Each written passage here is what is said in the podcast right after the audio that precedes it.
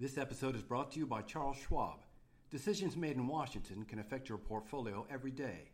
Washington Wise from Charles Schwab is an original podcast that unpacks the stories making news there. Listen at schwab.com slash washingtonwise. There's one thing that even a pandemic can't change investors' obsession with Tesla. Whether it's founder Elon Musk's Twitter feed, the company's latest models, or the stock itself, buzz about Tesla is as strong as ever. So, how does a car maker stay relevant amid a global shutdown? Barron's Al Root joins us to answer that question and more. I'm Alex Eule, and welcome to the Readback. Hey, Al. Hi, Alex. How are you? It's good to have you on again. It's good to be back again, sort of in my bedroom, not having moved anywhere. Yeah, so things have changed. I mean, we're doing this remotely. I wish we were back in the studio again, talking to each other face to face. One thing that hasn't changed, though, is one of our favorite topics, which is Tesla. This remains a stock that everyone wants to talk about and that's actually on fire. So, if you had asked me for one really hot stock that I thought would have been particularly hurt by a global pandemic, Tesla would have been very high on my list. And in fact, what's happened is that Tesla is up 43% in the last month and it's up almost 100% year to date. So, Al, tell me what's happening. Well, Alex, you raise a good point. If it was any other car company in the world, you would have been pretty much spot on with the impact of COVID 19. You know, the entire automotive universe from rental car companies to ride hailing companies to parts makers, automakers, almost anywhere around the globe, auto finance companies, they're pretty much down 40 to 60%. It's been one of the industries hardest hit by COVID 19. But then, of course, Tesla is on fire. And you say to yourself, well, how can this be? So if you take this 50,000 foot view, or maybe a view from one of Mr. Musk's spaceships, and I, and I told you a story and I said, hey, there's a stock and revenue is going to grow 25%. Profit margins are going to expand. The demand for its products uh, is hot and they are executing well and expanding very quickly around the globe faster than anyone thought possible. You would say, oh, okay, you know, that sounds like a stock that can hold up in COVID 19. And if you pull back the curtain, it just so happens that stock is Tesla. Give us some perspective in terms of how much at this point Tesla is actually worth. So, Tesla, as we sit here in my bedroom today, is worth almost $190 billion. That is just a hair below the most valuable car company in the world, Toyota, which is worth about $200 billion. Tesla basically is now worth more than every other publicly traded car company in North America combined. The stock was up almost 20% yesterday. Today, it's up another 15%. It's been gaining steam, uh, even, and all this with no apparent catalyst for the gains. And what a ride it's been. That stock soaring more than 80% so far this year. That's right, this year. And by the way, it's only February 4th today, so you're talking about 80% gains over the last month and a few days. In the summer of 2019, you know, Tesla was somewhere between, you know, 100 and 200 dollars. The stock is over 800 now. And then Q3 earnings came along and they produced a surprise profit. People expected them to lose money, they made money. This was last summer. Uh, well, into moving into the fall. Okay. And then in the fourth quarter, better than expected earnings, better than expected deliveries. First quarter, better than expected profit margins despite what was going on in a COVID 19 world. So they've strung together some really impressive results. And you know, there's just no ammunition for bears to pick at profit margins or sales growth or operational execution issues.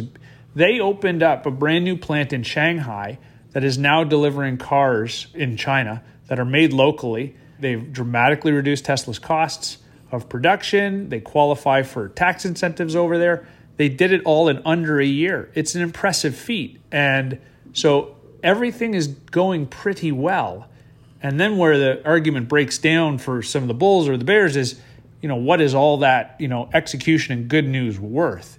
Okay, so Al, I hear all those points, but I still don't understand. Why isn't demand for Tesla cars down when really no one is going anywhere and frankly so many people are, are losing their jobs? Right. It's an excellent question. There's probably a couple answers. One answer is they're introducing new models. So new new product always helps sales almost in any economic environment. But that's secondary, right? You know, the the bigger story is probably the fact that, you know, for all intents and purposes, Tesla really does sell luxury products. Even though the Model 3 is, is a cheaper car relative to the Model S, you know, it's still going to cost somebody about $50,000. You know, it still competes mainly with BMW and demand for luxury goods has held up a little better than the rest of the economy because unfortunately, you know, the people who are hardest hit by the COVID-19 pandemic aren't uh, the people that can work remotely aren't the people that can afford Teslas. If you look at one other car company uh, that we follow, Ferrari, you know, that stock is flat for the year, up about 20% over the last year. It trades for about 50 times earnings, and it's kind of the same thing. It only sells 10,000 cars a year. It's a luxury good. It's really not a car company. Right. So, what do the Wall Street analysts make of all this? I mean, they spend every day poring over the numbers. Where are they? You know, almost every answer with respect to Tesla, whether it's the stock, the company, its CEO, is it's in its own universe. So the average analyst price target is about 25% below current levels. That's not typical. Analysts don't usually predict that the stock is going to, you know, fall hard. The average price target for stocks in the Dow about 13% higher, you know, 12 months out, you know, but Tesla, you know, it's just its own thing. Right. So just to put that in perspective, basically Wall Street analysts tend to be a pretty optimistic bunch, a pretty bullish bunch. You know, they get paid to be bullish to some degree. But when it comes to Tesla, it's gotten so far ahead of them, they're actually predicting on average for the stock to decline. Right. Yeah, and decline by about 25%. And and I hear you, Alex, but you know, usually stocks rise over time and earnings are growing over time. So, you know, people take their models and they say, okay, the stock will be up, you know, 10 or 15% over the next year. You know, it's all very normal, except nothing is normal about Tesla, right? And right. It, the, the average, the consensus for Wall Street becomes totally meaningless because what you really have is you have this group of incredibly bullish analysts and this group of incredibly bearish analysts and then you're taking the average of that. And no one can agree really on what the numbers look like. Right. And, you know, for the most part, traditional car analysts just don't understand the valuation, right? So these guys, and they're all men, are covering companies like General Motors and Ford. General Motors trades at about five times 2021 earnings estimates. And then on the other end of the spectrum, you have basically tech analysts, people that cover semiconductors and technology. And they look at Tesla, and it's a Silicon Valley player run by a Silicon Valley doyen. So basically, they're another disruptor, just another disruptor, according to those tech analysts. That's a perfect way to put it. They're just disrupting the automotive industry. And every automaker around the world, a century old industry, is now sort of taking a look at what Elon Musk has created and saying to themselves, you know what, we got to do what that guy's doing. Uh, that's impressive. Okay, and I'm glad you brought up Elon Musk because there's obviously no way to have a conversation about Tesla without talking about its founder and its CEO. So Elon Musk has has kind of always been different than your typical CEO. You tweet a lot. I, I use my tweets to express myself. Some people use their hair. I use Twitter. Elon Musk is back at it, the Tesla CEO, tweeting today Tesla stock price is too high, IMO, in my opinion. And that tweet, no surprise, sank the stock and raised a lot of eyebrows. Let's get to Phil with the fallout. There are people who, who say that the company cannot survive without you. Oh, I don't think that's true, yeah. There are people who say the company cannot survive with you. Haha, that's hilarious. so, just to give a, a little run through of where we've been, on March 6th, Elon Musk tweeted that the coronavirus panic is dumb. So, I'm just going to leave that there for context. In the last few weeks, He's basically said that the stock is too expensive, and he's now going after the state of California, which continues to keep his California production factory closed. what should we make of all this? What do investors make of this? I mean, and, and what, what should car buyers even make of this? Yeah, you know, it's funny. You you tried to give all that's happened, but like there's I I sort of read the Elon Musk Twitter feed, you know, almost, you know, as part of the job, and there's just so much more. So he is always playing by his own rules. And if we get off the Twitter feed, he, you know, most recently swore on his uh, earnings conference call and called uh, people fascists. He just does not play by the typical measured CEO playbook where the answers are sort of generic and there's a lot of words like, you know, safety and working together and negotiating. It's just not the way he's built. What does it mean for everybody else or investors? You know, he hasn't changed. Let's put it that way. Right okay. now, he is very motivated to get his plant back open. CEO Elon Musk says Tesla is restarting production in California in defiance of a county order. He tweeted Monday that he would also join workers on the assembly line and that, quote, if anyone is arrested, I ask that it only be me. Alameda County health officials say they reviewed Tesla's safety and prevention plan for its Fremont plant. If Tesla complies with the updates, the county will allow the automaker to prepare for a possible reopening as soon as next week. There's kind of a whole variety of reasons for that. A, there are still demand for Tesla cars and he has to build them. B, relative to other automotive manufacturers, he's concentrated, right? he's got one big plant and he just opened up his second big plant, but he's got to make them in California. And it's and it's worth Al, it's worth pointing out that most car makers are not producing cars in California. No, nobody is. So everyone else, to your point, Alex, is reopening their plants. You know, a big Tesla competitor, you know, it doesn't necessarily have the electric vehicle chops that Tesla does. But from a pricing and luxury perspective, you know, BMW is a big competitor at Tesla it's opening up all its plants again. And some of those are in the US, right? Those are in the US and Europe.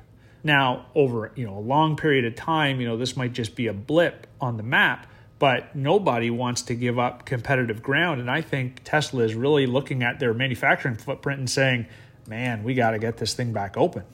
No, okay. And in terms of getting it back open, obviously what's really put helped put Tesla on the map is its more affordable Model 3 car. That's the car that theoretically starts as low as $35,000, although it's probably more like 50,000. There's now a lot more in the roadmap for Tesla. Tell us where we are and sort of the Model Y, which is a crossover car, and there's also the Cybertruck. Um, where are we with those? Are those now still on track? That's a good question. The Model Y is here and it's being delivered. So that is a crossover sized uh, SUV. You know, it's kind of like a Nissan Rogue or whatever other crossover. Crossovers are the number one selling cars, you know, by body type in America. People love their crossovers. Analysts expect it to become the best selling model Tesla has ever had. So, Al, basically, I mean, if you're an investor, you're looking at the company coming out with this new car that could be more popular than all the other Tesla models that have come before it. Oh, definitely. Right. And if, if you want to spin it ahead, and again, it's the classic bull bear debate with any stock, except just like everything else with Tesla, it's an extreme debate. You know, they're building another factory in Germany, they're building a factory in Texas you know, so they're continuing to expand their footprint. So the Bulls have a lot of things that they point to and say, as the company executes, things are going to continue to get better. Right.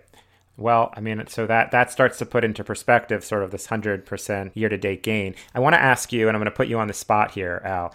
If you're a Tesla shareholder and maybe you have you know many stocks and you've seen much of your portfolio take a real hit in the last three months, but you also own Tesla, what should those folks be doing with their stock right now? So I will answer it. This is my opinion. Although, you know, we talk to a lot of investors in this job, obviously. And, you know, I have a, a good friend who is a longtime Tesla shareholder. And he believes in it, right? He believes in all the most bullish projections. You know, Tesla's going to deliver millions of cars. Electric vehicles are the future. They have a lead in battery technology. All of these things.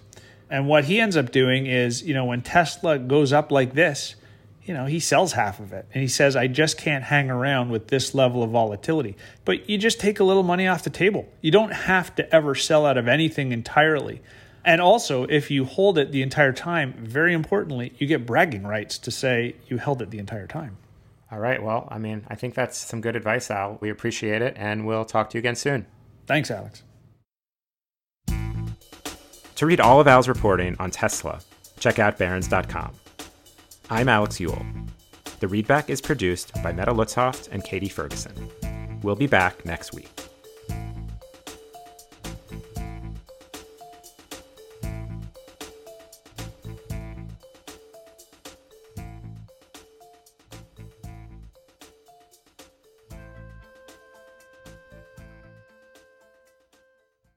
This episode is brought to you by Vanta. Vanta's trust management platform helps you quickly assess risk, streamline security reviews, and automate compliance for SOC 2, ISO 27001, and more. Learn how by watching Vanta's on-demand demo at vanta.com/wsj.